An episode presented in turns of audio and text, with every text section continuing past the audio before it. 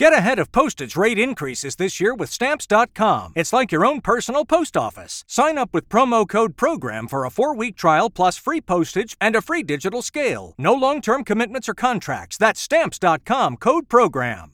Every team, every topic, everywhere. This is Believe. Before we get started with today's show, I want to tell you guys about betonline.ag. We've got eight incredible first round matchups in the basketball playoffs this week Kevin Durant versus Kawhi, Lakers versus Grizzlies, James Harden versus his former team, and of course, the Battle of the Bay Area between the Golden State Warriors and Sacramento Kings. You can head over to BetOnline Sportsbook, use our promo code BLEAV50, that's B L E A V 50, and get a 50% welcome bonus on your first first deposit using the link in the description to this episode. Bet online, where the game starts.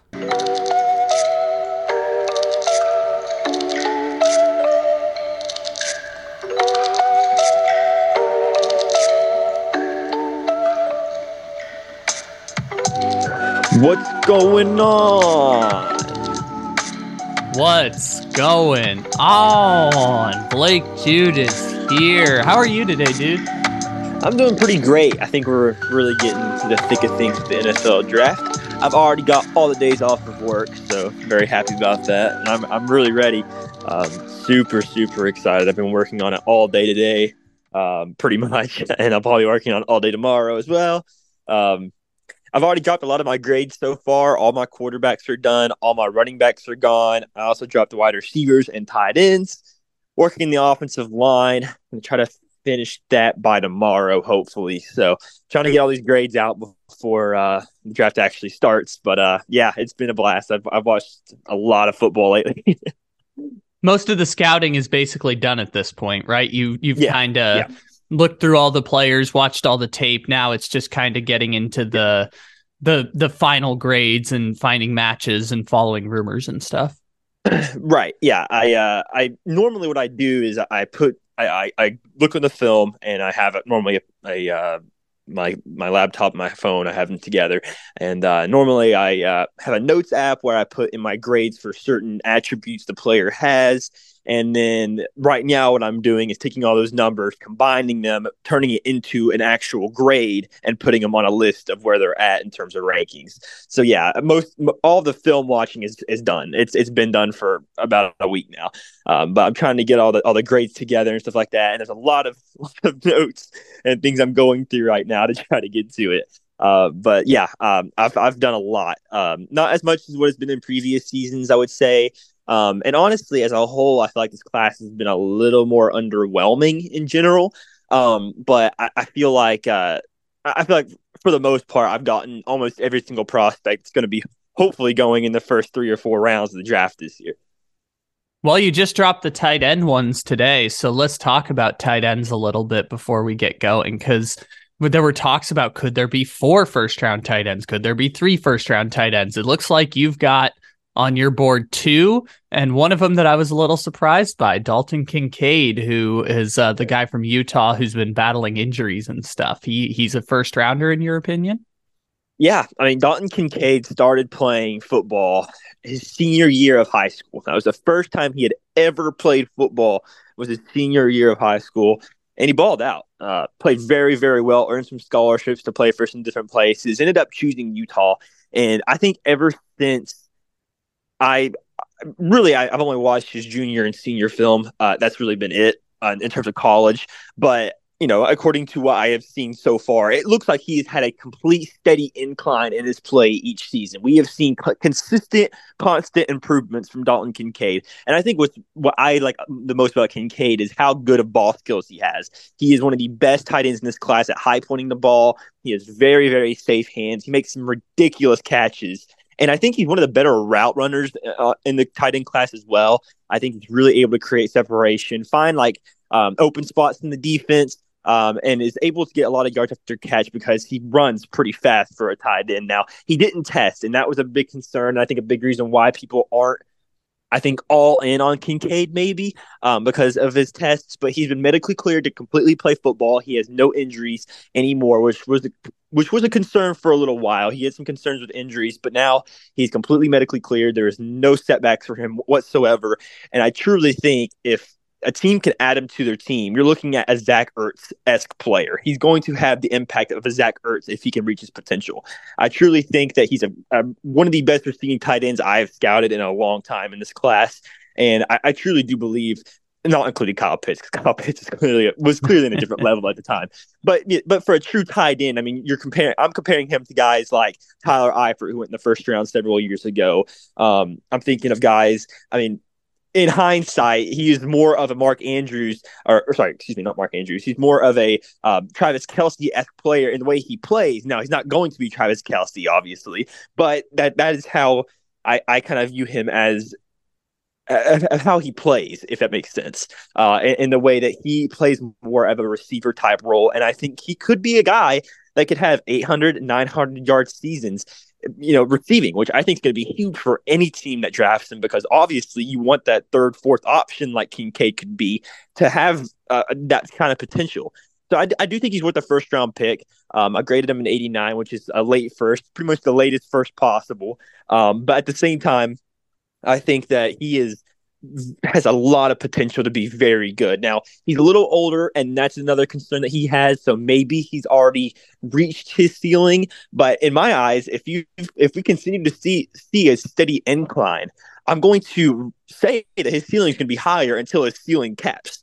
Normally, a player will cap. They'll, they'll have a great junior season, and their senior season they'll be consistent, which is good, or they'll fall off a little bit, like guys like Derek Stingley, um, you know, some other players. or several players examples I can give, but guys like I mean, that, I could even go to Ja'Marr Chase not playing. Right. Yeah. I mean, I- anyone. You know, it's it's kind of hard to match this season. Uh, you have once you reach a, a certain high level of play. Well, Kincaid, we we continue to see growing improvements, and I truly do think that you know if he gets into an NFL scheme and has a good coach that can uh, scheme him open and let him do what he does best, I truly think that Kincaid can be a, a, very good talent. Now, I'm higher on Michael Mayer, who's my tight end one, um, but that's mainly because I think Mayer's much more of a utility guy. I think he could be used in many different ways. I think Mayer is really close to being as good of a receiver as Kincaid as well. We we've we've known this for a long time. Michael Mayer has been one of the premier talents at tight end for Notre Dame for several years now. Immediately when he came into the league, he or came into college football, you know, I don't even know how to explain this. I mean, whenever he came onto the scene, I guess is the best way to put it. Uh, he was already making an immediate impact, and he's been good. Everyone known, everyone has known he's going to be a top prospect. I think, um, but at the same time, kind of similar to what I was saying earlier, kind of seemed seemed like his ceiling capped for a little bit, and we all kind of have this idea in our heads, like, yeah, Mayer's going to be a great player no matter where he plays, but is he going to be an elite player? Is he going to be a you know, a Hall of Fame talent. I don't think anyone's ever expecting that from him. You know, I, I think that he's going to be one of those more consistent, just good tight ends for a long time. Like I'm talking like he's going to be number the fifth best tight end in the league for five, six years in a row. You know, so Kyle Rudolph, everyone... he's going to be Kyle Rudolph. in, a way, but at the same time, I think it's so much more of a guarantee that you're to get a good player with Michael Mayer, you know, which makes me more enticed to take him in the first round over a guy like Kincaid. But with Kincaid, we've already seen that he's improved a little bit better. And even though right now I would say he's not better than Michael Mayer, there is a good chance that if he keeps steadily improving, maybe he does reach to a point where he passes Michael Mayer. I think I think Dalton Kincaid reminds me of honestly a better version of Dalton Schultz. I think that's the best way I can really describe it. Maybe uh, I think that he could be a very good receiving tight end at the next level. I actually think the Cowboys would love Kincaid, even though I've been told that they really want Michael Mayer, um, which could be, you know, have to do a little bit with this small draft. We'll have to see. Um, but I, I, actually think Kincaid would be a better fit for the roster. I think that would be a great extra receiver weapon for Dak to have on top of adding Brandin Cooks. Uh, but I mean, we'll have to see exactly what happens. I know they're probably interested in both.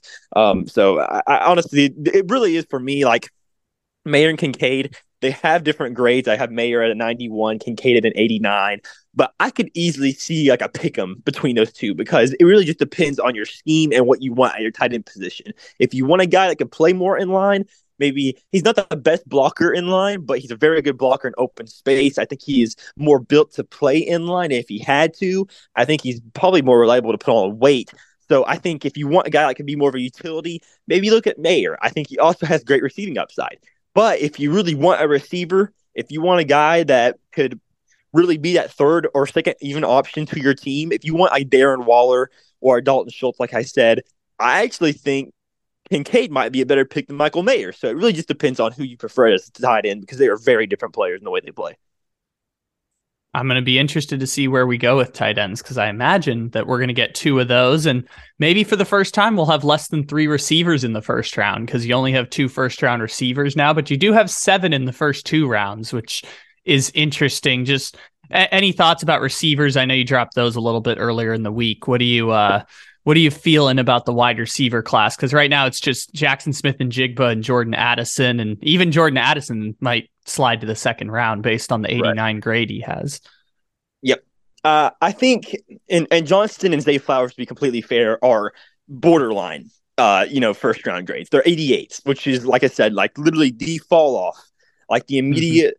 Drop off from first to second. So they are right there. I could definitely see a wide receiver needy team in the late parts of the first round going to get one of those guys. And I think they could be a good, impactful player. Um, so just because you know I have them a little bit lower, they're probably still going to end up finishing in the top 32 of my board. So in reality, it's possible that they do go first round, and it wouldn't shock me. Um, but at the same time, I think what I've noticed a lot from this class is a lot of the receivers are smaller, and a lot of the receivers and, and bigger receivers I feel like have problems in the way they catch footballs, which is ironically, you know, the two things you probably want most in a wide receiver is size and the ability to catch. Um, so with Jackson Smith-Njigba, he is the best blend of both in my eyes. Um, I've mentioned Smith-Njigba multiple times on this podcast. I'm sure that Rose Bowl was a game that I will never forget, and I think honestly it's kind of created a bias in my mind and tell me that it's a big gap between him and the next best at wide receiver right now. Um, I think Jackson Smith-Njigba projects as potentially a slot wide receiver next level, but I'm talking a slot wide receiver that has an impact, like Amon-Ra St. Brown is the way I kind of see Jackson Smith-Njigba as a player right now. He's got great route running skills, very good after the catch. He has more reliable hands. And honestly, there isn't really many holes I see in his game at all. Now, a big problem is didn't really have a great senior year. Kind of like again what I was talking about, his junior year was so good, it was kind of hard for him to have a better senior year. Mix that with some injuries that he's had, plus the rise of Marvin Harrison, who will be a top five pick next year. Just book it now. And uh, who's their other wide receiver, who's also going to be a first round pick next year at wide receiver. I think in reality, it was really hard for, for him to have any expectations to be better than what he was last year. So I think Njigba is going to be a great wide receiver no matter where he plays. He seems like the highest floor guy this year. And as for Addison, Addison is a guy that I worry about a little bit with size but I think is going to be projecting as more of a Z receiver next level, being a good deep threat for a team. I do think that he probably will have to be a wide receiver two next level. I don't think he has the number one kind of um, elite play, but I've seen people say like you know, if he puts on some weight, maybe he could end up being like a Stefon Diggs type guy. Now, I, I don't know if that's true or not, but I think as long as he's able to win deep and consistently in the NFL, he will always have a spot on on a on a starting roster. Um, so, and I think that we we've seen him win the Biletnikoff. We know that he's very capable of doing that. And I, I, truly do think he could be a pretty dangerous weapon. Now, like I said, Flowers and Johnston both just made it off the cut. Flowers is a little too small for my liking. He's built, very, very built, so he's not going to have a problem breaking tackles or anything like that. But in terms of contested catches against bigger corners who have bigger verticals, uh, I do worry a little bit. Now, he he did not have that problem in college. That needs to be noted. That's another reason why I've kind of given him a borderline first round grade because it wasn't a problem. He had plenty of contested catches in college, but he's five foot nine, and there's a lot of questions on if a five foot nine quarter can stick with a six foot two, six foot three corner who can match up with him in speed. So it, w- it would worry me a little bit in that case um, for for Flowers. That's the big reason why I did not uh, give him a you know straight up first round grade. But for Johnston, Johnston is got the size, he's got the speed, he can definitely uh, be a corner one on one. It's just the way he catches is so worried. I, I, I've seen so many body catches from Clay Johnston, or excuse me, Clay Johnston, Quentin Johnston, uh, over his career at TCU, and he's he's made him. He's made great plays, but that will not fly in the NFL. If you make body catches, a corner is going to knock that ball right out of your hands immediately. Um, so it's going to be really, really hard, and it's inconsistent to catch like that. It's just you never know what can happen with the ball. If it hits off you too hard, if the ball's a little too fast, something can always happen, and that can be a big cause of potentially interceptions. So I think Johnston is going to have a lot of work to do in refining his game, especially learning how to almost recatch the ball in a different way, and that worries me a lot. But can create the separation. I think he's a capable route runner, maybe not the best, but capable. Uh, and I think that his size is a big plus for him as well. So he's he's more projecting as a raw prospect, a wide receiver, and might need a little bit of development for me to be confident in him being great immediately. All right, are we ready to mock draft? Yes, I just rambled on for 10 hours. So, yeah, let's do it. yeah, yeah. But this is the point. You just released all these grades. It's a culmination of hundreds of hours of work you're not getting paid for. I mean, it's it is a perfect time to break down all of this stuff. We'll get into the quarterback stuff as we go along. You release the full grades for that, even though we've been talking about them for the past month or so. Uh, obviously, the other grades are still to come, and I've got questions about corners that we'll get into as the draft rolls along. This is our third mock draft. It's the fourth we've done here on the Take It Easy podcast, but our third likely final mock draft going into the NFL 2023 draft. Uh, the way we're going to do it is reverse from what we did last time. So I've got the odd numbers. Blake Jude's got the even numbers. We're going to go back and forth, maybe trade, maybe do all kinds of fun stuff and uh, see where this goes with our NFL draft expert. I don't have the music queued up today, but insert the NFL draft theme song right now into this spot. uh, let's see. Okay, so I've got the first pick. I've got Carolina. Uh, it's going to be Bryce Young. The Carolina's basically already given him confirmation that he's going to be the number one pick. I know they've tried to back out and be like, no, we haven't made our decision yet, but he's canceled all the other visits. Schefter pretty much confirmed it. The betting odds are like minus 1200 that Bryce Young is going to be the number one pick. The Panthers have already given him confirmation Bryce Young's going to be number one. We've had him number one. I in at least the last two mock drafts that we've done. So, is there is there anything new to add on the Bryce Young to Carolina standpoint? No, I mean it's a done deal. Uh, I think anytime a prospect is canceling visits to other teams that might be interested in him, that means he knows he's being picked. And the Texans really haven't made it obvious yet who they want at quarterback, right? Lance Zierlein has said that they are completely uh, scrambling right now because they like so many guys and they don't know which one to pick out of them all. So I think Texans wouldn't have that problem if Bryce Young's canceled, or the Texans wouldn't be having that problem if Bryce Young canceled his visits and knew that he was being taken by the Texans. So it kind of just leaves the Panthers. We all know the Panthers liked Bryce Young. There was rumors maybe that they wanted CJ Stroud because of what Frank Reich has like in a quarterback for a long time, having the bigger physical pocket passing quarterbacks. But the writing's on the wall. Everyone knows Carolina's front office has been enamored with with Bryce Young the entire time, and I mean it's hard to argue because he's been a great playmaker for the Alabama Crimson Tide for the last several years, and he's very very young. I think he's gonna be able to develop really well, and I truly do think if you want a quarterback that that has the talent to win you Super Bowl, Bryce Young is probably the best pick to make because I think he has the highest. Um, I, I, think he could probably do the best with what he's given in Carolina. Uh, I think it's the best way for me to put it. Um, so I actually do think Bryce Young makes a lot of sense here um, with pick one. And, and honestly, I think that no, there's not going to be many people at all who have a problem with this. Yeah, the size is concerning. Um, I think it might limit his ceiling long term. Um, but at the same time, Kyler Murray is has the exact same size. We've seen that he's been able to do really well despite being a part of some really poor teams and poor schemes in in uh, Arizona. Uh, I, I, just think that you know you, you really just got to give uh, Bryce Young the chance, and I think he will impress and and kind of surprise us a little bit. And you don't have Bryce Young as your number one quarterback. Do We've not, talked about no. this before. It's it's a small difference. I think you said it was like fourth and sixth overall prospects, but you don't have Bryce Young ahead of CJ Stroud.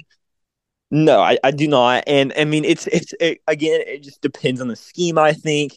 Um, I don't really know if Carolina. I mean, Carolina has a good offensive line. I kind of have been banging on the table for CJ Stroud to go to Carolina for a while, but I also think that Stroud has had a very very good set of weapons uh, throughout his career in Ohio State, and maybe that has made him look a little bit better because when we, when we compare accuracy charts you know, Stroud and Young aren't totally far off in terms of accuracy. They're very similar in the way they throw balls, especially earlier on in the play.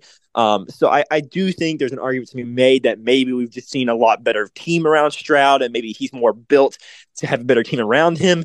But Young has made more with with less overall, which is crazy to say considering he's played for Alabama. But at the same time, we can't deny Georgia's or Ohio State's offense has been insane the last couple of years. That's just been their their go-to. Their defense has been the one to kind of fall backwards. Um, so I, I, think that you know it really just is a, a case of who you prefer I prefer the bigger pocket passing quarterback. I think that you know there's been rumors that Stroud's reaction time is a little low, and that could be a concern. But again, I've never seen a player this young be this good for this long. You know, I, I just think that uh, the moment he came in, I was already just wowed by the throws that he was making, and I, I truly do think that as time has gone on, he's become a better decision maker. He's been smarter with the ball. He knows when to make throws. And I think a lot of people knock him for not for kind of being stagnant and just sitting in the pocket the entire time. But we have seen the last couple of weeks or the last couple of games of the season. Whenever needed, he can escape the pocket. He can extend plays. He can improvise. And I really just trust him to make the right throws for the most part. And I, I think that he is one of the most accurate quarterbacks I've seen in the last couple of drafts. So um, I, I want to give Stroud a chance on the team. I truly think he could be special. I would love for the Panthers to take him. Um, we'll talk about where I think he goes maybe later. I don't know for sure yet. Uh, but yeah, I, I, truly do think CJ Stroud is uh, is in my opinion, the better quarterback as of right now. And I think when it's all said and done, I think he has the higher ceiling. There could be question marks on whether if he reaches that or not, because maybe if he does have poor reaction time, he might struggle with a bad offensive line if he does get one. But at the same time, that's just depending on wh- what team he goes to. If you have a good offensive line, and Carolina does, I would go Stroud just personally. But I can't complain with Young either. I've been saying it since last April. We need to, at all costs, protect Bryce Young from going to the Houston Texans. And to Davis Mills, Lovie Smith, thank you, thank you, thank you for a Hail Mary that saved Bryce Young from going to the Houston Texans. I don't know if Carolina's going to be that much better, but at the very least, it's not Houston. So thank you, thank you that Bryce Young is going to be saved from that awful organization you have that pick for the awful organization. I'm interested to see where you go here because the Texans have been sending all sorts of mixed signals all over the place. I'm interested to see where I go too because I will not lie. I think I'm just as confused as the average NFL fan on where the Texans are going to go with the second overall pick right now. We have heard reports that they're 50 50 on CJ Stroud. We've heard reports that it's Will Levis at pick two. We've heard reports that it's Tyree Wilson or Will Anderson at pick two now. They won't even go quarterback. That, I think that's ridiculous. I think the Texans need a quarterback. I think they will go quarterback when it's all said and done. And it really just depends to me on whether or not I think the Texans prefer Levis at a quarterback position or CJ Stroud. And it's tough because they just hired DeMeco Ryans, who is a defensive minded player or defensive minded coach. And so maybe you can make the argument that they want to build the identity on defense first and find a quarterback since they already have Jimmy Garoppolo. But I don't know if the Texans ever plan on picking in the top five again. And if they do that, I think that kind of creates a scenario where you know, Texans fans almost want to lose again this year and have a top three pick. And does DeMeco Ryans want to do that? Absolutely not. So I think since you're here, you got to get your quarterback now. And good news is you have Jimmy Garoppolo. If you need someone to start for the beginning of the season, you can. Maybe you could take some time to develop a quarterback. So I'm gonna make the bold move here. I'm gonna go Will Levis here at pick two to the Houston Texans to sit back a year, develop behind Jimmy Garoppolo, maybe. And the Texans already have their quarterback ready now. They want to use him in the future. And I think this this Levis hype is, is is getting real. He is now the favorite to go at pick two to the Houston Texans, according to Vegas right now. And I'm going to trust that. And I'm going to go Will Levis here and say that he's the second quarterback off the board, despite CJ Stroud being my number one overall prospect. Do I agree with this move? No. But I'm going to make it because I think that's what happens.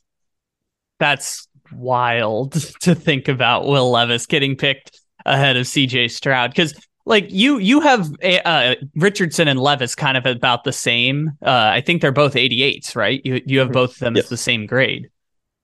Yeah. Yeah, so but they're so far behind Stroud, and that's just they wild are. to think about. And in fairness to Houston, at least they're not trading up to draft Will Levis. I can't imagine anybody trading up to draft Will Levis, but if if he's their guy, then I mean, sure, good luck. We can we can ruin Will Levis, and then maybe CJ Stroud will end up going to a well-run organization. But man, I hadn't even thought about that possibility until like a week ago. Because I'm someone who thinks like if Will Anderson is the number one prospect in the entire class, like it's not crazy for Houston to pick him second overall. But picking Levis would be that would be a thing. That would be wild. I mean, we but this isn't anything new that we've seen in the NFL draft. We saw Daniel Jones go pick four whenever everyone said he was going to be a second round pick. You know, yeah. we saw Zach Mac Wilson. Jones work. Yeah, well, yeah, Zach Wilson. We saw him go number two. We saw Mac Jones work his way up to the first round. We saw Baker Mayfield, who was many people's quarterback four, go number one overall. So I definitely think, I mean, Levis to me is a pro. He's a pro style quarterback. So he, yes, I think he is pro ready. Now, I think Willis Will Levis's decision making is is abysmal, and I think no one's going to disagree with that. I think that he's a one read quarterback. If he doesn't get his read, normally it just means that he's going to tuck and run. And at that point, you know, there's concern on his longevity in the NFL. If he's going to get hurt, you know, that is a concern. But you know, Josh Allen was the exact same quarterback. So I feel like that's there's a scenario that's been made that maybe a team would look at Will Levis and say, do we just get our own Josh Allen and build around him? And maybe maybe that's what they think, and maybe that's what they do. Now, I think that CJ Stroud again, I prefer him. I think he's a much more pro. Uh, I think he's much um, more reliable passer. I think he's just a, a, better, more accurate quarterback. I think he's better reaction times. He's going to make better progressions. Um, but CJ Stroud is probably going to be starting day one, and the Texans might like the idea of letting Will Levis um, iron out his decision making, learn the offense, learn how to make reads, and if they can get him to do that and have a, maybe a year or half a year to sit out, maybe he can end up being better than CJ Stroud. Now, I'm not going to make that assumption. I, I think that would be something that I would probably disagree with. And I'm a Kentucky fan. I'm a Kentucky Wildcats fan. I've always said that. You know, everyone's known. Uh, I'm literally standing on a Kentucky rug right now as we're talking. But uh, I think that you know, I, I, I just don't. I would. I just personally would would avoid that.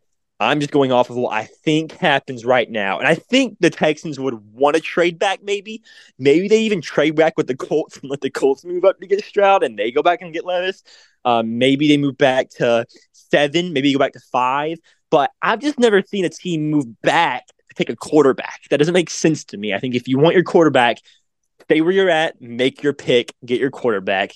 And I think right now, Will Levis is Houston's quarterback. I just do. I know. I know it sounds crazy.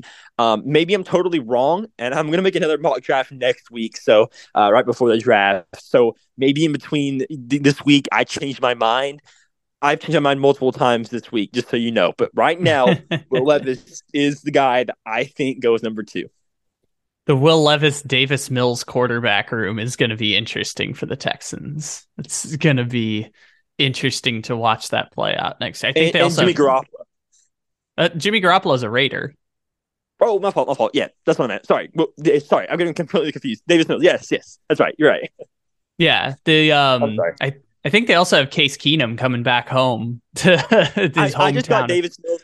I just confused Davis Mills and Jimmy Garoppolo that, that entire conversation. So I probably I probably said his name multiple times, but I met Davis Mills. Yeah, Davis Mills still hanging around in Houston. By the way, we'll get to this later. Is Zach Wilson still a Jet? I'm pretty yes. sure. Uh, yeah, Zach Wilson's still on the Jets, despite the fact he, that the locker room hates him. He he attended the pre-draft voluntary meetings. That so, is strange. That's one of the stranger developments I've seen because I would have thought yeah. he would have been dumped for a third round pick or something before the draft but maybe they want him as a backup, a high priced backup. but at the same time, I mean, Aaron Rodgers still hasn't been traded to the Jets yet. So I don't know. I mean, it, there's been rumors that maybe the 49ers uh, make a make a last ditch effort to get Aaron Rodgers. Um, but I, I, know that he said he intends on uh, trade being traded to the New York Jets, but nothing's nothing's happened yet. And you know, I mean, I don't, I, am not sure what's going on. So I'm sure Zach Wilson is just in, as much in the dark as most other people are about the situation. He's going to assume that until a trade's made, he probably is going to be the starter uh, or has a chance to be the starter next season. Um, and, and I, I, think for him, he also wants to show other teams that he is going to be willing to go out there and work. Um, and so that's probably why I'd assume he probably attends the voluntary meetings. He wants to get better. He wants to show teams that he wants to get better uh, to maybe have a chance to, you know, have a chance to play as a starter again in the future. But you know, I mean, it, it seems like it's written on the wall. You know, he's he's not good, right? So mm-hmm. uh, until he until he changes my mind about that, I don't think any team's gonna ever start him or give him a chance. Okay, so I've got the Cardinals sitting here at three, and I feel like if CJ Stroud is there at three, does this start a bidding war for everyone to try and go up and get CJ Stroud? Yes. Yeah. Okay. So, uh, who I know the Titans are the front runners right now to trade up to number three, which is interesting to think about. Uh, who who if it's Stroud sitting there at three, who are the teams that are most aggressive in getting up there? I think the Colts at four are the most aggressive team out of anyone here. Just guarantee they get CJ Stroud because they do not want to miss out on him in my eyes. So they they would they would do it and whatever the price is, a second round plus a fifth rounder, or whatever it is, they would do it. The Colt the, yeah, the Colts are that team. Definitely. I definitely think so. And I think the Cardinals, I think the Cardinals have their eyes on a guy at the top. And I think they want to have a high pick to be able to get this guy. If that makes Is it sense. Will Anderson that we're talking about? Or is no. it someone else? Oh, okay. Okay. So let's make that swap three to four. Uh, I presume you have Indy's pick, so I presume they're going to go with CJ Stroud. Yes, yeah, absolutely. CJ Stroud's the pick here. I think that Indianapolis is extremely happy, uh, you know, for that to happen. So um, I don't think uh, they're going to have any complaints whatsoever about getting CJ Stroud here. so who's this Cardinals player that you're talking about? Is it is it Tyree Wilson? Yes. Okay, interesting. But this so, is your pick. You can make the pick you know, this is your pick since it's it is yours, but that that is that was what my thought was. Yes. So the Cardinals have been interested in Tyree Wilson at the top of the draft right now. That's interesting to think about. Yeah. wow. Um I I just I don't think they can pass on Will Anderson though, can they? I mean, the fan base is I, already printing Will Anderson jerseys. I I will not complain one bit if that's what you go with as well. Like I totally understand. I definitely think it's possible. Yeah, I got to go Will Anderson at 4. I just I can't see them passing on that situation.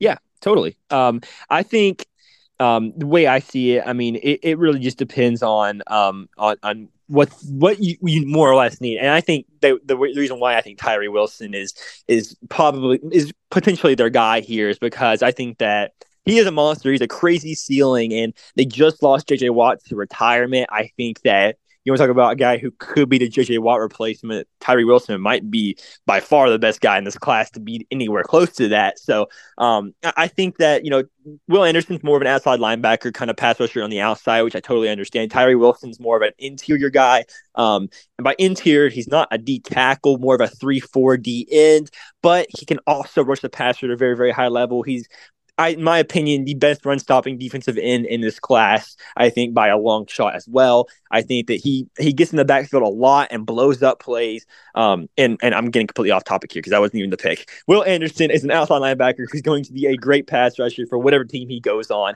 And you got to think the Arizona Cardinals just had a terrific career from Chandler Jones who they had for a long time. And you want to talk about potential replacement for Chandler Jones now? They've been looking for it for a minute. They lost to Haason Reddick, who they got rid of foolishly. Um, but Will Anderson is that guy. He is your Chandler Jones replacement that you never got. So you want a great pass rusher like that? Will Anderson makes complete sense to me. Um, like I said, Tyree Wilson has his own. It, they're they're very very different players, you know, and, and I think you couldn't really go wrong with either.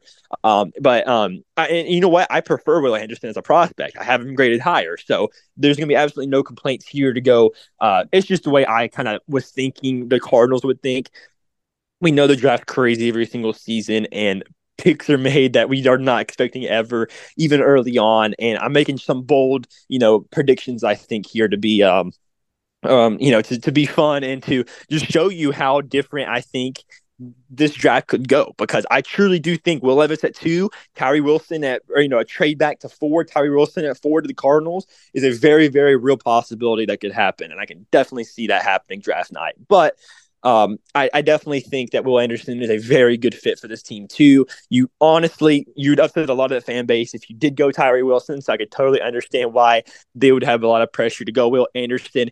And I think either way, getting a defensive lineman as good as Wilson or Anderson is great for this team because it really does help out their defense in a year where they're going to be bad. They're going to be bad, and you know maybe they maybe they get the top pick next year, uh, and maybe they trade back and get a lot more assets uh, again. So uh, you you want to just go ahead and take this season maybe to to look on to the next. Um, and maybe you can get a really good pick. Maybe they're the team that gets Marvin Harrison. Um, so uh, getting a defensive lineman here and just guaranteeing that you get a guy on defense would be very nice. Well, we can just keep it rolling to the next one because I've got pick number five, and I'll make Tyree Wilson that pick there. So at least both the edge rushers end up in the top five at the end of the day. Yeah, and, and Tyree Wilson is a better fit for Seattle than Will Anderson is. So eh, honestly, if I was Seattle, I would rather have Wilson. Now, at the same time, I think that Wilson's a better player. It, again, like I said, and if you want Wilson, you get Wilson. Uh, or sorry, it, sorry, excuse me. Anderson's a better player, and if you want Anderson, you get Anderson.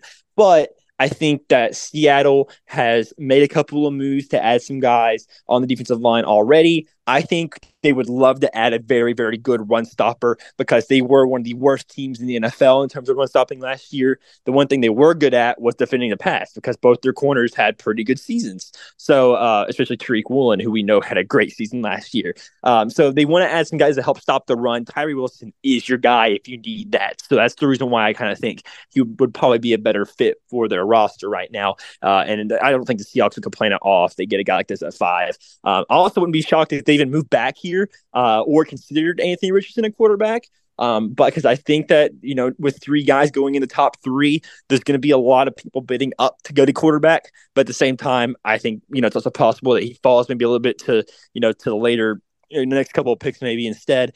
Um, I just think Wilson's too talented at this point. He seems like a bona fide top five pick, so it doesn't shock me at all. He goes here. Seattle with Richardson is so tempting. It was so tempting because I want him to go to a well run organization. It would be so interesting to watch that play out. I'm, I'm not going to do it. Not going to do it on this one, but Anderson to or Richardson to to Seattle would be so fascinating to watch. Just refresh me real quick in in your top prospects in the class. So where do you have Anderson is still number 1, right, in overall grades? Yes, yeah. Will Anderson is number one overall uh, for me in terms of the grade book, and Bijan's number two. Bijan's number two. Where does Tyree Wilson end up? Tyree Wilson right now, and I will have to. Uh, I haven't combined them completely yet, but he has a 95, and I think according to that, that would put him at fourth. Okay. Right. Yes. So yeah, he, so it would be he, he, is tied with Bryce Young in terms of grades. So um, I, I mentioned that it's three and five for Young. Wilson is four in that point, and and really Young could be four too. They're they're both the same grade. So tied for fourth is where Wilson yes. ends up, and yes, I, because I dropped Carter. I dropped Carter a couple of grades back because of uh, he he looked very out of shape in his pro day. I now have worries about if he is um, if he's committed to playing football. Um, of course, he has the off the field issues, and what he and, and, the way he ran the drills to combine was very, very bad. And now there's worry that he might not be as athletic as what we thought he was when he was once considered a mammoth unicorn at defensive line. You know, so he did drop a little bit, and that's kind of changed my rankings just a little bit. But he's only down to a 93. He's still going to be in the top seven. I think he's going to be number six or seven. Uh, but um, honestly, I, I think that uh, Tyree Wilson has, at this point, in my opinion, surpassed him and he will be going higher. I've seen a lot of people say something similar, especially when talking about the Cardinals pick, is that Wilson kind of replaced Carter as that top five guy when it came to figuring out the draft order there. Uh, uh, let's let's go over to Detroit because I think this leads into the conversation we're having right now. Because Detroit's got a couple of options sitting there at six. You, I'm glad you get to make this pick because I'm really interested to see where this goes. Yeah, and that's the reason why I was talking about it because this pick is going to be Jalen Carter. Um, I think that they really, really want to get. I mean, this is this is the definition of a Dan Campbell pick, right? Just the just the uh, glass eater. I mean, you know, kneecap biter, uh, defensive tackle who's going to. Uh, I think if you want to talk about the the one place Jalen Carter needs to go to, it's Detroit. He needs Dan Campbell. All right. Dan Campbell doesn't need Jalen Carter. Jalen Carter needs Dan Campbell. and I think this would be a great fit. You want to talk about a dangerous defensive line. You just drafted Aidan Hutchinson last year, who had a great season and was, I think, the runner up for defensive player or defensive rookie of the year. could be wrong. Maybe he was in the top uh, three. I forgot. Let's see. Hutchinson I, I, finished. Eh, he was definitely top three. Who ended up winning it? Was it um Sauce? Sauce won. Yeah, it. Sauce. It was Sauce, Hutchinson, and Tariq and Woolen, Woolen, were the finalists. Yeah. yeah, I wasn't. I wasn't sure if Woolen or um, Hutchinson was the runner-up, but I would think that maybe it was Hutchinson. Um, but I could be wrong. I don't know. Let's um, regardless, see real quick. You, you want to talk uh-huh. about having the defensive runner-up, potentially rookie of the year last year, next to Jalen Carter, who might be the best defensive player in the class if he can, uh, you know, if he can prove that if he can get back into the way he was in college, if he can get back in his college form, you could argue that he's the best player in the class. Um, so, I, I, mean, you want to put those two players together, that, that could be seriously a conversation that Detroit got the best player in the draft two years in a row with picks that weren't even in number one overall. Um, so I think they would absolutely jump all over that. I think they believe in Jared Goff at quarterbacks. So that takes Anthony Richardson off the board there's a big conversation about corner right now. I think Christian Gonzalez is a very good contender and potentially the other pick in this uh, in this uh, at this pick here. But I think that uh, they've had conversations with Jalen Carter. They've met with them. Um, there's been a lot of developments of, of them having meetings and conversations with them. There's just so much interest there. I think that if if I'm a team like the Lions and I see a guy like Carter, I, I, honestly I believe Dan Campbell can uh, can just turn him back into what he was. I just truly believe that. It just, that just seems like something that that would happen. Uh, and I mean, they're a team that can um, win immediately now in their division. And I think you want to get a guy that just blows up Jordan Love, Kirk Cousins, um, whatever running backs that are uh, in the NFC North this year. I mean, he's going to be a, a, a wrecker. That makes sense. To answer your question, Hutchinson finished second Woolen finished third, and Kayvon Thibodeaux was the fourth place finish for Defensive Rookie of the Year this past year. That it makes sense that Detroit would be the move there if they're not going quarterback. I know one of the mock drafts we did, we had Detroit going quarterback, which is interesting. I know Richardson's still there, and uh, Jalen Carter makes sense. This sounds like about the position that he might go and where people are projecting him either here or Chicago or uh, maybe someone a little lower if he slides. Maybe that's just based on defensive, like who gets picked. You mentioned Gonzalez. I know Devon Witherspoon is climbing potentially. So Carter at six, uh, this has to be Anthony Richardson, right? Like the Raiders, the Raiders are gonna fall into Anthony Richardson in this scenario, and yeah. then makes a little bit more sense why they signed Jimmy Garoppolo instead of trying to get Lamar Jackson. So right, uh, yeah, yeah, Raiders, Raiders are gonna take Anthony Richardson. Copy and paste what I was saying earlier with Jimmy Garoppolo. Um, just here, right? I mean, Jimmy Garoppolo is going to be the week it, he's going to be the week one starter. Um, you know, they, they, I think they signed him with the intent that he would be, knowing that they were probably going to be, be getting a developmental quarterback. And Richardson is the rawest quarterback that's going to be going round one, um, unless Hendon Hooker goes round one, which I don't know if that's going to happen, but we'll see. Uh, but yeah, Anthony Richardson, I think, is the most raw. He is the least pro ready out of them all. I would be shocked if he started week one uh, on any team unless they really, really needed it, like the Colts, maybe. Maybe I can see he starts for the Colts. I don't know. Uh, but I think that he's going to take a little while to start, and the Raiders are a team that I think has pre- prepared the best for that, which is why I think it makes the most sense. Um, and they wouldn't complain at all. They don't have to move up at all. Um, I think the Lions they want Jalen Carter. We already saw the the Cardinals did trade back. They got the guy in Will Anderson. I think Seattle really likes Tyree Wilson, and they don't want to move back and wait for a different edge rusher anyway. So, um, you know, I think that those teams are all set on the guys they wanted. I think those guys deserve to go as high as they did. So I think the Raiders just got a good draw, and they're not complaining one bit that they got the guy that they wanted, um, which is Anthony Richardson, um, or they got one of the quarterbacks that they could have wanted, which is Anthony Richardson, of course, at pick seven. And I think he was about a high ceiling player. I mean, I said this recently, I'll say it again. He might have the highest ceiling in this class out of any of the quarterbacks. I think he has the strongest arm. I think he's the best capable. I think he's the best um, you know, uh, dual threat quarterback in this class in terms of being able to run the ball. He's very, very physical, can run you over, hard to bring down at all times, and he's a good passer.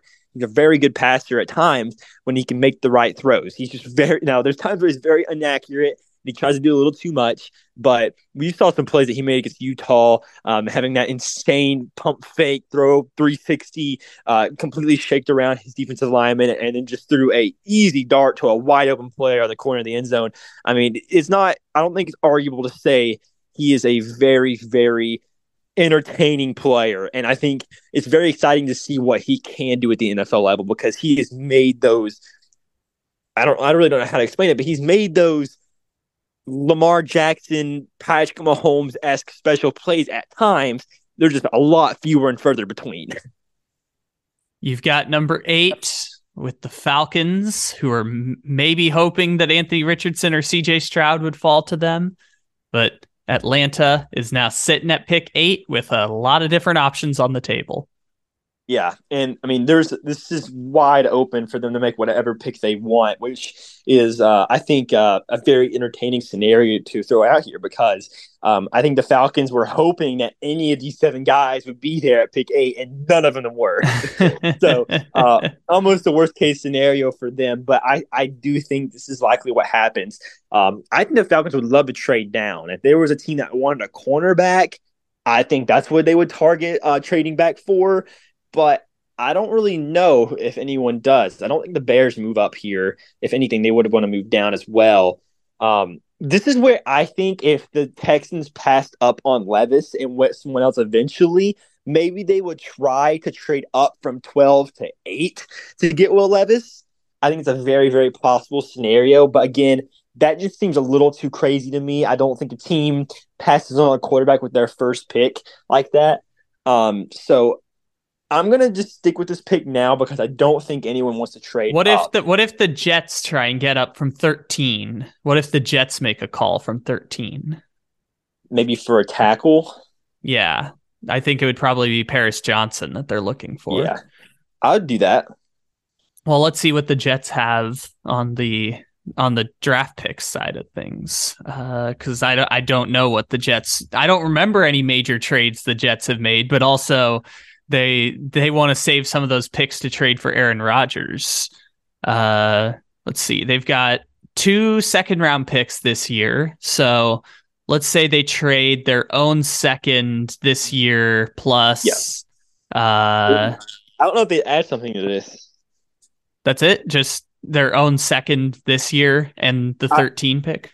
Yeah, and I think even that they would maybe have another team like I'm thinking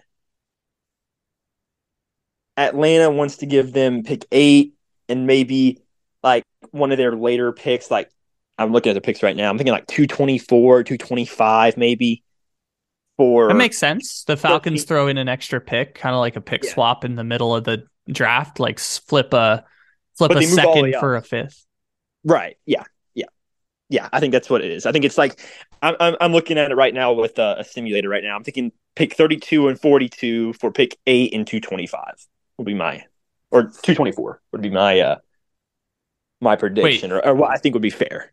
You mean pick 13 and 42? Yeah, uh, okay. Sorry. Yeah, for, for okay. 8 and 24. Okay, cool. So let's do that.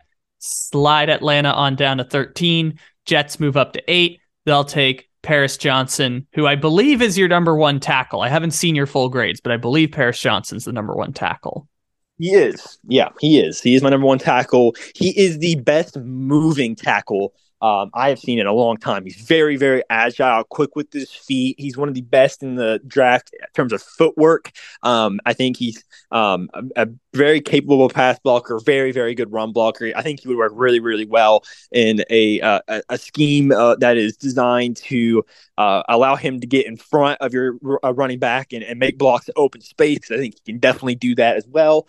Um, and, and, I just think uh, you know, at all times. I mean, it, it's hard to go against a guy like Paris Johnson, who has been an efficient pass blocker, a good run blocker as well.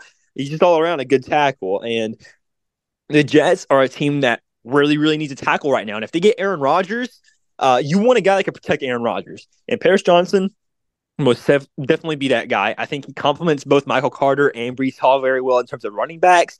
And I think that if he gives you extra time for Aaron Rodgers to make a throw down the field to a Garrett Wilson, I think you got to take it. So I definitely like the idea of the Jets moving up to get their tackle right now because I can definitely see the next few picks having a run of tackle, especially with the Bears coming up to pick nine. So it doesn't surprise me one bit. And I, I actually really like that pick and like that move in general. Uh, I, I was thinking more along the corner lines because I'm thinking Christian Gonzalez here, but it actually makes sense considering the Bears really, really want tackle too. The Jets might want to trade up ahead of them to get their guy. So does tackle seem like the most plausible place for the Bears to go with their pick? I know they've got a lot of different needs, but does tackle make the most sense for Chicago? The way I see it, you want to do everything you can to get Justin Fields, the players around him, to show it whether or not he is a franchise quarterback.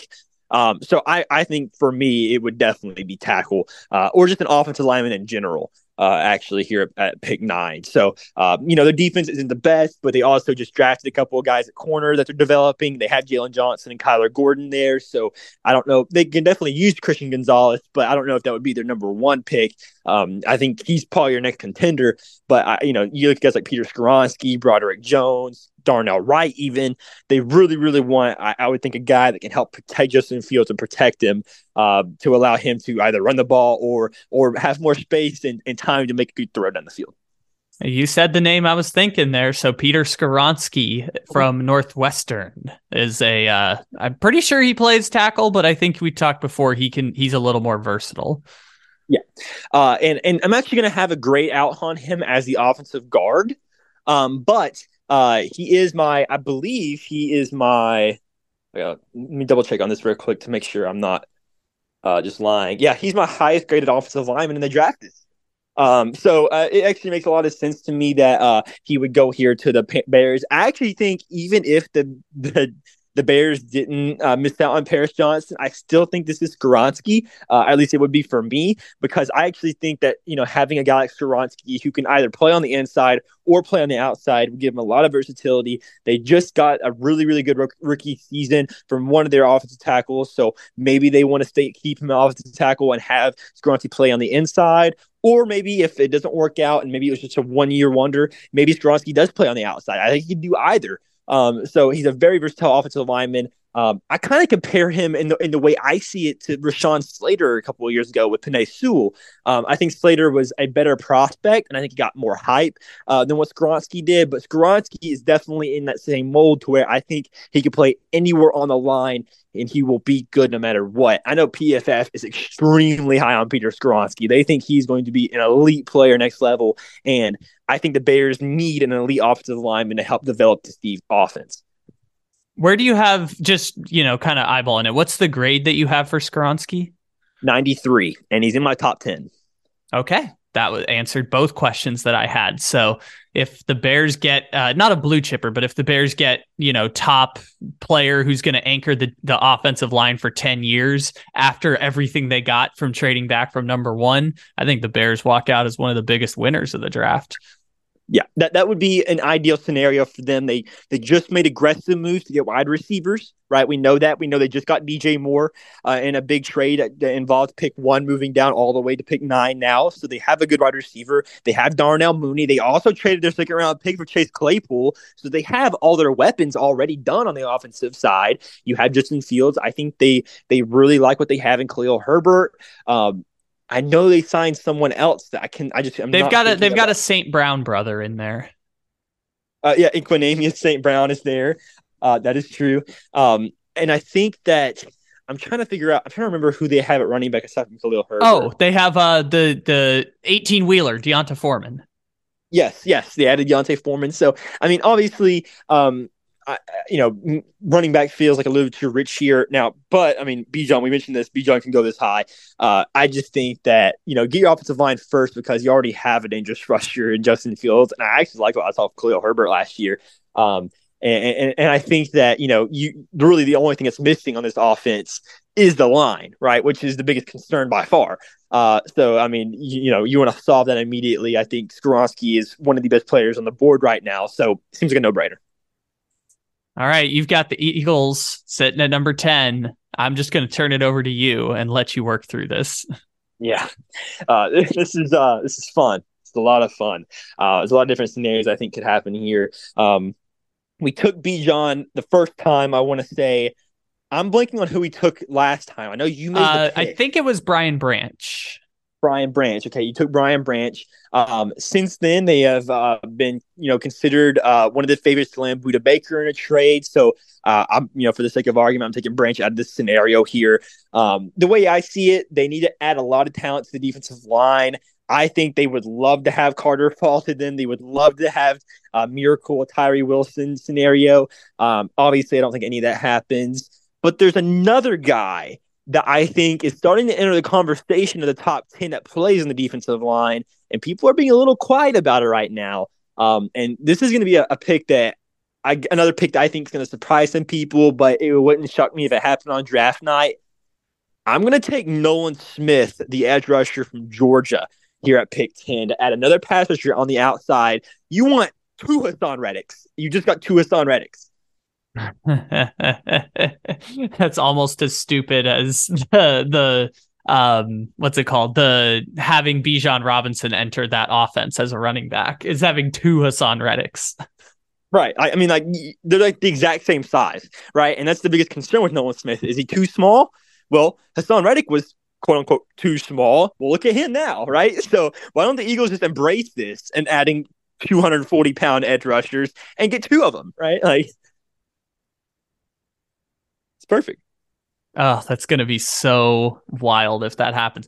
And they're basically just reassembling the Georgia 2021 defense because they've got Jordan Davis, Nakobe Dean, and Jalen Carter. Hey, they might they they got to pick later in the draft. They might even pick another Georgia guy at the bottom there. So like they're just reassembling the 2021 Georgia defense along with somehow like very quietly keeping Derek Barnett, keeping Fletcher Cox, and keeping Darius Slay. Like we thought it was going to be a purge for the Eagles, but like they kept a good bunch of those players that they thought they were going to lose.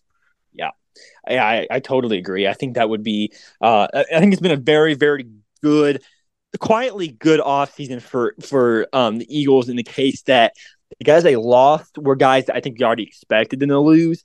And they managed to keep a couple extra guys on top of that. Um, plus, I mean, no one's really talking about this, but Jalen Hurts just signed an extension, and the way they structured that con that contract was masterful.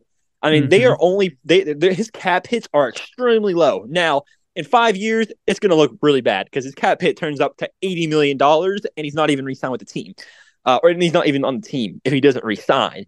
Now, if he does re-sign, they could take all that money and spread it out between three or four more years. So all this is is just longevity for Jalen Hurts. He could stay there for ten years and make this entire contract, or if it doesn't work out, he's going to get released, and uh, you know that either that, that cap hit is going to be insanely high, and it's going to look really bad for the Eagles, or um, maybe they agree to prorate it across several years, and maybe they take a couple extra years where they have to pay him without him even being on the team, which would, of course, hurt the team, maybe, but at the same time, you also at that point would hopefully draft a rookie quarterback. So essentially, be paying a rookie quarterback like 20, 30 million a season. But at the same time, I mean, if he's good, you know, maybe it's not too bad. Yeah, the Eagles are betting on him being there for longer than the five-year contract, and therefore they can do uh, what I the what I like to jokingly call the Kirk Cousins extension. they can uh, they can just keep giving him two-year extensions that spread out the cap hit until the eventual year where they let him go and everything falls apart. But that's ten years from now. Who's got to worry about that? The current regime won't be there in 10 years. Who has to worry about that? So, yeah, I'm glad you brought up the Hurts extension. If we didn't talk about it here, I would have talked about it when we get to their second first round pick a little bit later.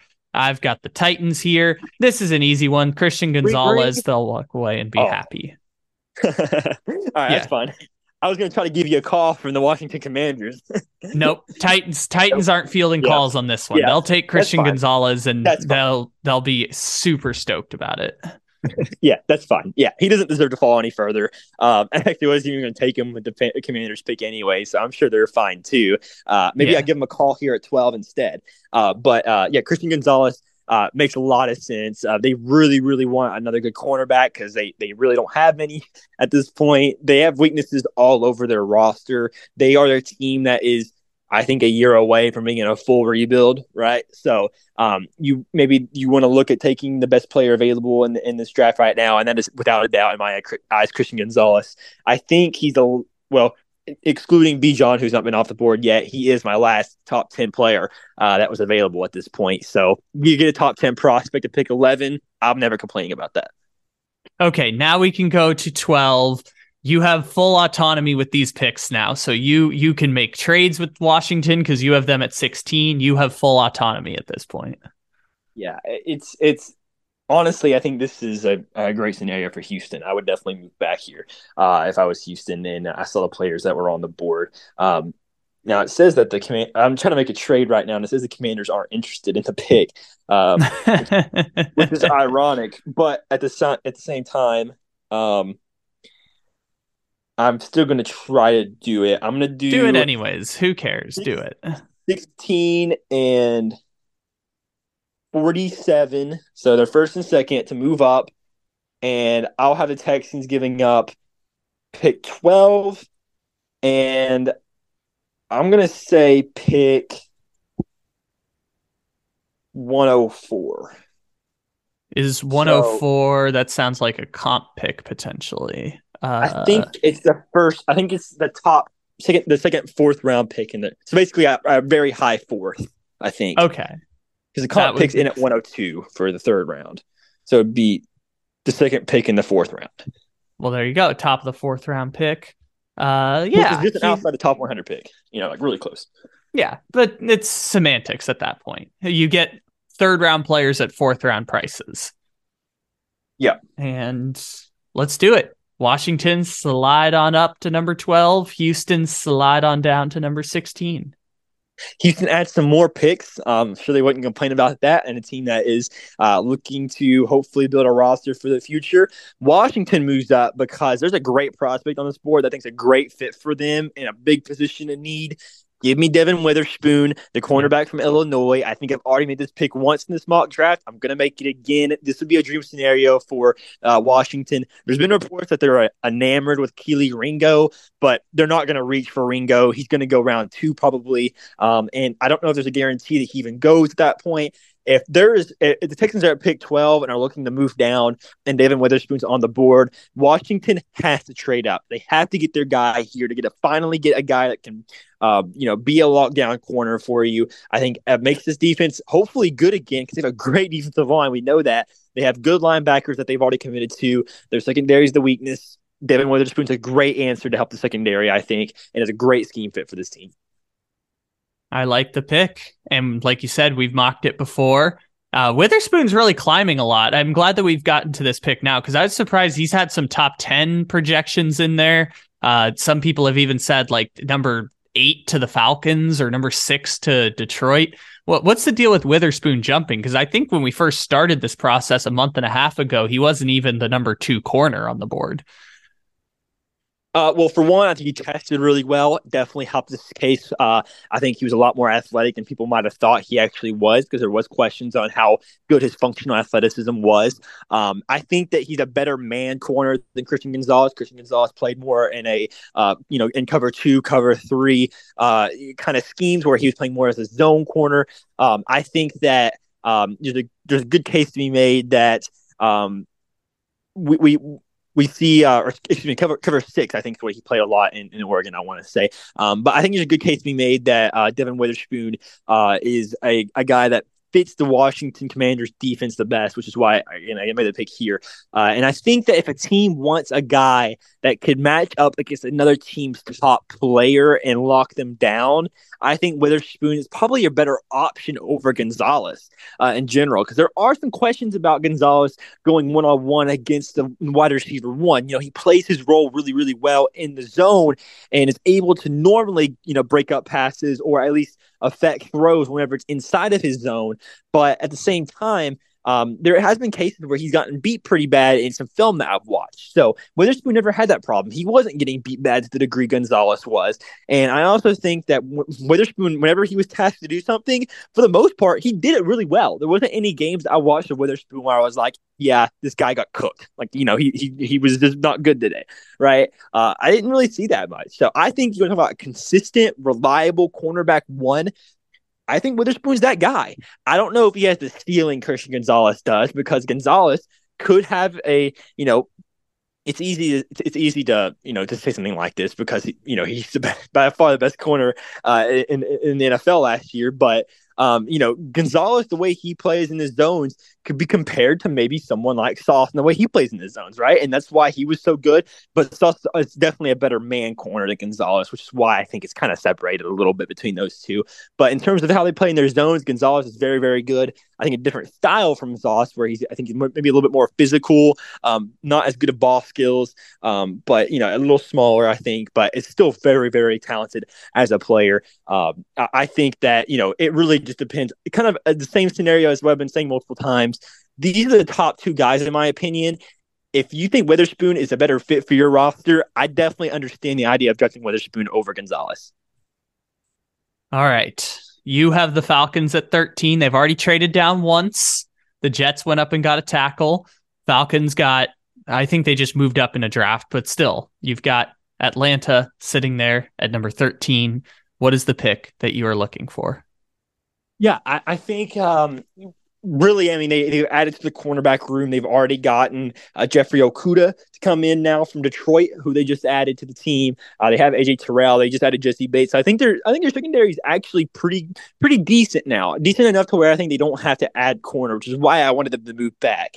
I think they would love a quarterback uh, if maybe if they fell, but at the same time, that didn't happen, of course.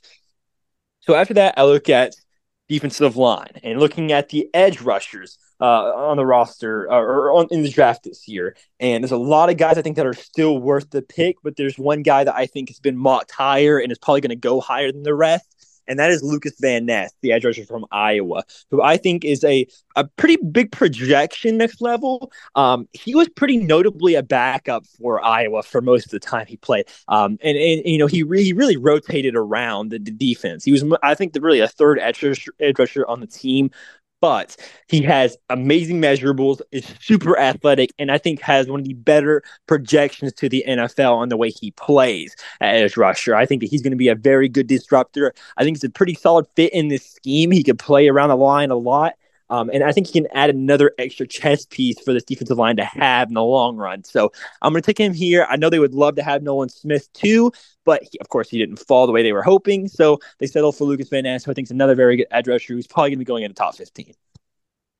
That makes sense. And I think this is the highest we've mocked Lucas Van Ness anywhere so far is 13 in the draft. I think we've kind of had him uh, either I think it was the Chargers or you know down in the down in the 20s a little bit. So this is this is a nice little change between Van Ness and uh, I was guessing it would be either him or Myles Murphy once we have uh, the three edge rushers already taken with Anderson, Wilson, and Smith before that. So uh, this is this is the highest Lucas Van Ness has gone. I hope he enjoys that little bump in salary for his first three years in the NFL. Yeah, all right. I mean, this would be, oh, yeah. would be great for him. Yeah, sorry, go on. No, what were you gonna say? I, think I think that would be great for. I think this would be a great place for Lucas Ness to end up. I think he is potentially worth a top twelve pick because he plays in the defensive line, and I think despite him not being the, um, you know, despite not having the elite college production he had, I think you can make a really good case that the moment he hits the league, you see an increase in his production. What's the grade that you had on Van Ness? Van Ness currently has a let me pull it up real quick. Um, an 88 at the at the moment, so about the same as Levis and Richardson, which is a later first. But you gotta understand, I think that he is the next best edge rusher in this class, and he's the last edge rusher to have a first round grade on. And we're gonna see a lot more edge rushers in the first round coming up, who are gonna be second round grades for me. Interesting, interesting. So edge rusher is a premium, which makes sense because every year at the trade deadline, it's always every team needs an edge rusher. So it makes sense that Falcons might pick a premium. And it sounds like, I mean, I know the Falcons have signed a bunch of like old dudes, but it sounds like the Falcons are finally breaking the trend of if we never address our defense, eventually our defense will fix itself the Falcons have signed a whole bunch. Of, they just signed Bud Dupree the other day, continuing Arthur mm-hmm. Smith's dream of reassembling the 2019 Tennessee Titans. So, and and, they, and this is exactly why I picked Van Ness because I think um, Dupree is more of an outside linebacker esque player. Van Ness can play more on the inside as a bigger guy for you. And I think if he projects as a maybe a three four defensive end for your team, maybe he could play across next to JD Gray, Grady Jarrett, excuse me, I think he actually fits better in this defense with Bud Dupree on the team. All right, you've got the Patriots at number 14. Let's see where Blake Jude is going, or if someone wants to trade up. But regardless, what is Blake Jude feeling at 14? Yeah. Um, the only team I think would realistically want to trade up here is probably Pittsburgh, maybe maybe maybe Tampa uh, if you if we want to get a little spicy, maybe. Uh, but um, I actually like the New England Patriots staying here. I think. Um, I know their needs for the most part are on the offensive line. Uh, there's a couple of guys I really really like still here. Um, I think the Patriots are, have been a team that have never been afraid to go after the guy they want rather than the, the top prospect on the board. Um, they went Cole Strange last year, which is a big surprise for a lot of people who weren't really expecting it. But now they're looking for more of a pure offensive tackle. And um, I think this is a team that has found their identity in the running game. They, they have been they have, they have shown that they want to go after um, they want to go after the run. They want to keep the ball on the ground. They don't trust uh, guys like um, you know, they don't trust Mac Jones enough to be that uh, that passer. I think that's a high level passer. So I think rather than looking at guys who are more built to pass block, maybe look at guys who are better fit to be in a running style offense. And for me, that is Broderick Jones uh, or Broderick Jones from Georgia. I think he is the offensive tackle I would take here. I think he is a mauling offensive tackle who is a big, big guy who I think best fits in the run blocking schemes. I think he's also a very capable pass rusher we, or pass blocker. We have seen him be successful in pass blocking situations, but he's a little less technically refined. I think he's a bit really good anchor. It's hard to get around. Um, he's hard to get through, excuse me. Um, getting around him is a little bit easier because he has some issues with his agility a little bit. Um, didn't test the absolute best, but he's still a big mammoth beast who is going to completely maul you and allow running backs to get open gaps to get in between uh, and, and, hopefully break out for long yards. Um, guys like Rhamondre Stevenson, I think they probably draft another one later on in the draft this year too. Um, you know, this is a team that runs the ball a lot, and Broderick, Broderick Jones, excuse me, is a guy that I think is going to be a very, very good tackle that can open up gaps. I like the pick. Patriots always are offensive line and defense. So it makes sense that they would invest in an offensive lineman here, especially because of what they want to do in the running game. I know the Steelers are kind of banging their hands on the table that Broderick Jones didn't fall to them at pick 17, but they'll they'll have other options coming up after that. Let's see. Uh all right, I've got the Packers at 15 there's there's a long shot trade that I want to talk about here and see what the price might be. Okay. What about Buffalo at 27, jumping up to 15? What would it take to pull off a trade like that? okay, what would it take? a good question. Would, it, would Buffalo have to part with their first round pick next year? Um I don't think they would aim to do that. Um, the way I see it, I think. Hold on, let me find. Uh, Buffalo picks at pick twenty seven. Yeah, so yeah. I'll just have an argument. Let's say the Bengals are at twenty eight here. Um. Mm, I would say maybe they go for a second and a third. Oh, so they would give up all of their draft picks. Well, so they would give up their three top be, draft picks this year. No, it doesn't have to be the top three. Maybe they give up a second this year and a second next year. Well, then okay. again, though, Buffalo Buffalo's probably gonna have a low first regardless. Yeah, so, yeah. Let, let's let's let's let's just say they give up next year's first, and okay, maybe they, they, maybe maybe they get add something else too on top of that. I don't know. Let's see what the Packers have. Uh, the Packers. Uh, do you think the Bills would rather get a pick next year or this year out of it? Uh, let's see. Uh, let's say, the, oh, huh? I would say if if they're getting a 2024 first, maybe they give up a like a. I would probably guess the Packers would want back. Are you, are you saying that? Oh, sorry, uh, sorry. Are you saying the Bills to get something else on top of the 2024 first? Or... No, I'm saying the Bills give up their 2020. So the Bills give up 27, their first next year, but the Packers give them a pick right. in return. Right, and, and, and the Packers, from their perspective, right, they they don't want to move back so far, so they're to probably look for a pick that they would be better for. They would want more now, I would think. So maybe like the Bills' third I think maybe that's the Bills little, third. Yeah. You're saying the Packers get the Bills third, or the Bills get the Packers third? I, I think they would also ask for a third because you got to think they're moving up a lot here. Twelve picks to move up. Maybe the Packers then give up like a, a second or third next year too. This might be a, a big trade. Yeah, that's what I'm thinking. Is it would be so Buffalo gives up a first this year and a third, or sorry, their first this year, a third this year, and a first next year. And then the Packers send back some pick in ex- whether a fourth or a fifth or a third or whatever it is. Well, I, I, I would, yeah, yeah. I, am thinking like in, in, my head, I'm thinking uh, the the Buffalo first, um, Buffalo's next year's first, and Buffalo's third this year for the Packers first this year and maybe the Packers third or fourth pick next year. Okay. That makes sense. Or I, the Packers have comp picks this year, so maybe they'd be prefer to get it this year, but maybe maybe, maybe they just say next year. Maybe just one like yeah, maybe 170 instead of a 2024 third or fourth. Yeah. Yeah, say this year comp pick in the fifth round or pick 170 like you said say that Buffalo gets to make the extra pick. Uh, because I th- I think Buffalo really wants to get spicy with this because I've I've talked about this before. Buffalo hasn't picked a Buffalo has not selected a Pro Bowler since the Josh Allen draft class.